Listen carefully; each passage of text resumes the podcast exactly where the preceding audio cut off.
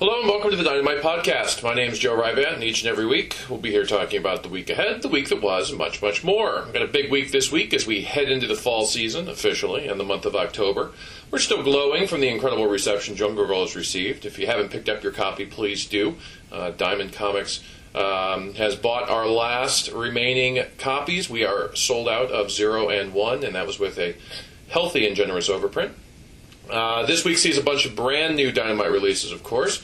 And for those that have been waiting for their favorite Dynamite Trader hardcover collection, the wait is almost over as the first and second waves of Dynamite collections will be hitting store shelves shortly. Uh, here's what's coming, just so you know Red Sonja, She Devil with a Sword, Volume 2 hardcover and trade paperback.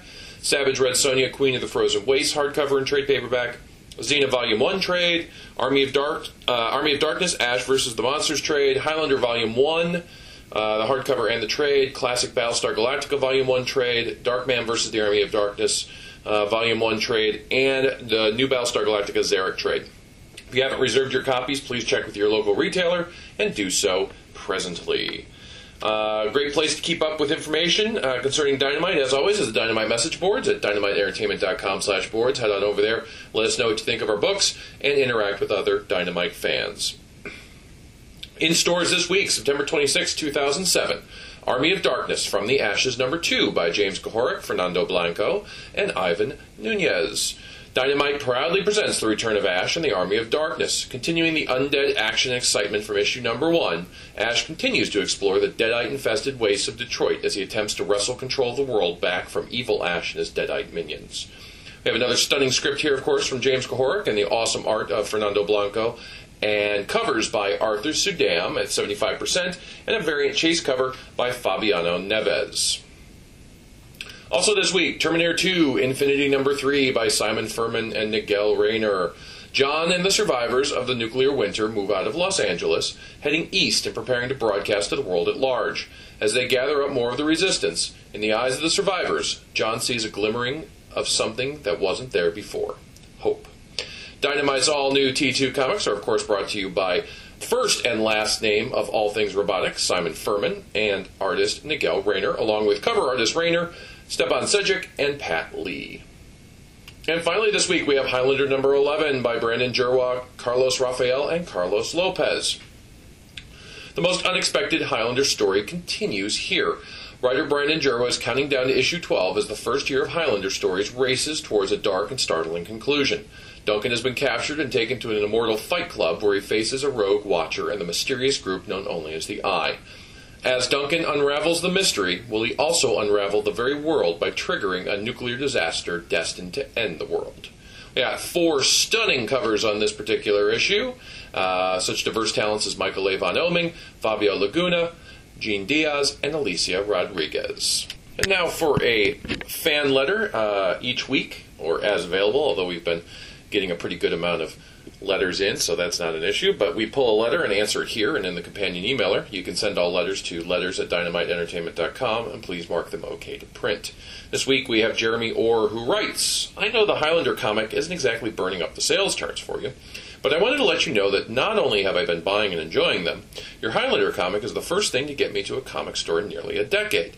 And on top of that, picking up your Highlander comic has led me to buy other Dynamite titles Terminator, BSG, Army of Darkness, which I never would have gotten had I not picked up Highlander.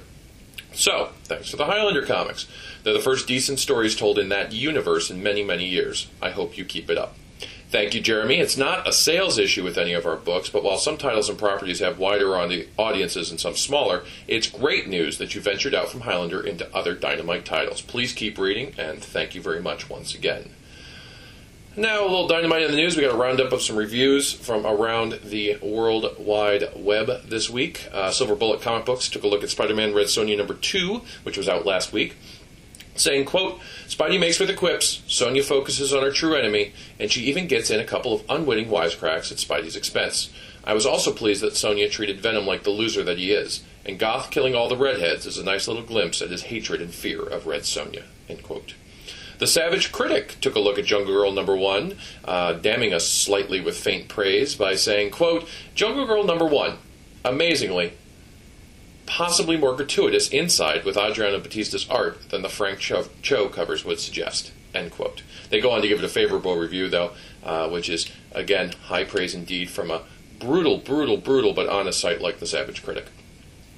Uh, another site that has not always been in line with what we do here at Dynamite, Comic Pants, uh, took a look at Jungle Girl number one, saying, quote, there is something about Jungle Girl that sets it apart from the rest, which would be the setting. I'm sure you're scratching your heads with that one, but really, the Skull Island like vibe that you get is something that has been always cool. And Batista's art chops, at least with the numerous creatures and dinosaurs, is hitting the notes that you'd want it to hit. End quote. An oldie but a goodie, uh, the back issue bin, appropriately enough, took a look at the Monster War trade, saying, quote, This is a pretty good horror story overall, one that works well, especially if you're a fan of the Top Cow characters. The classic monsters are fun to read about in their own right. I can't imagine Dynamite would have worked on this crossover if there wasn't an intention of using the monsters elsewhere, but to the best of my knowledge, that hasn't been done yet. It wouldn't be a bad idea to set them up in some new horror tales, though, if a proper hero could be found to stand against their evil. End quote. Of course, we have used the Top Cow uh, first appearance of the classic monsters in the Top Cow crossover. They have faced Ash, and of course, from that, uh, we have Ava, who uh, starred in her own one shot, which was out uh, just a few weeks ago. And of course, Ava is next coming up back full circle to Top Cow as she meets the darkness in a crossover for early next year. The Comics Waiting Room took a look at a couple of titles, uh, both penned by Brandon Jerwa. First up, the aforementioned Ava, Daughter of the Dragon, saying, quote, You have to be sure if it works as a comic, and it does, without a problem. Jerwa obviously has a bit of fun with the whole idea, and even though Ava is a very serious and grim character, there's still a subtly dark sense of humor running through the whole proceedings. It also looks nice. Salazar delivers some solid art that's strong on detail, and it's colored directly from his pencils. End quote. And finally, Battlestar Galactica Season 0, Number 1, also from the Comics Waiting Room, saying, quote, Once things get going, it's pretty decent.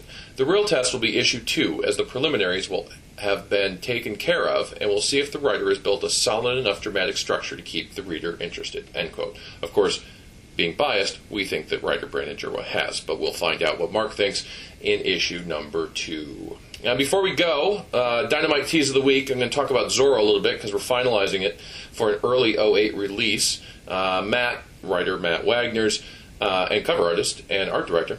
Uh, his eight issue overview is in, as is his first cover, colored by Dave Stewart. And his layouts for the next several covers are also in.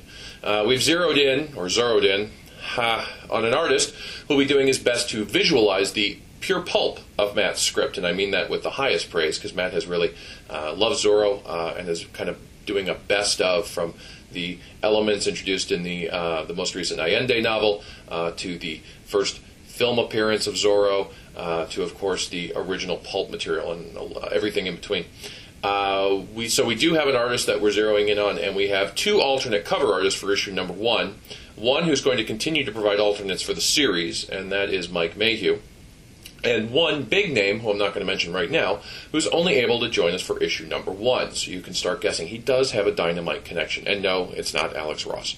So it's another big name that's not Alex Ross doing an alternate cover on issue number one. So put those thinking caps on. That'll do it for this week. Thanks for listening. Email us and tell us what you think. We can be reached online at dynamiteentertainment.com, and I can be reached at submissions at dynamiteentertainment.com or letters at dynamiteentertainment.com. To find a comic shop near you, visit csls.diamondcomics.com or call 1 888 comic book.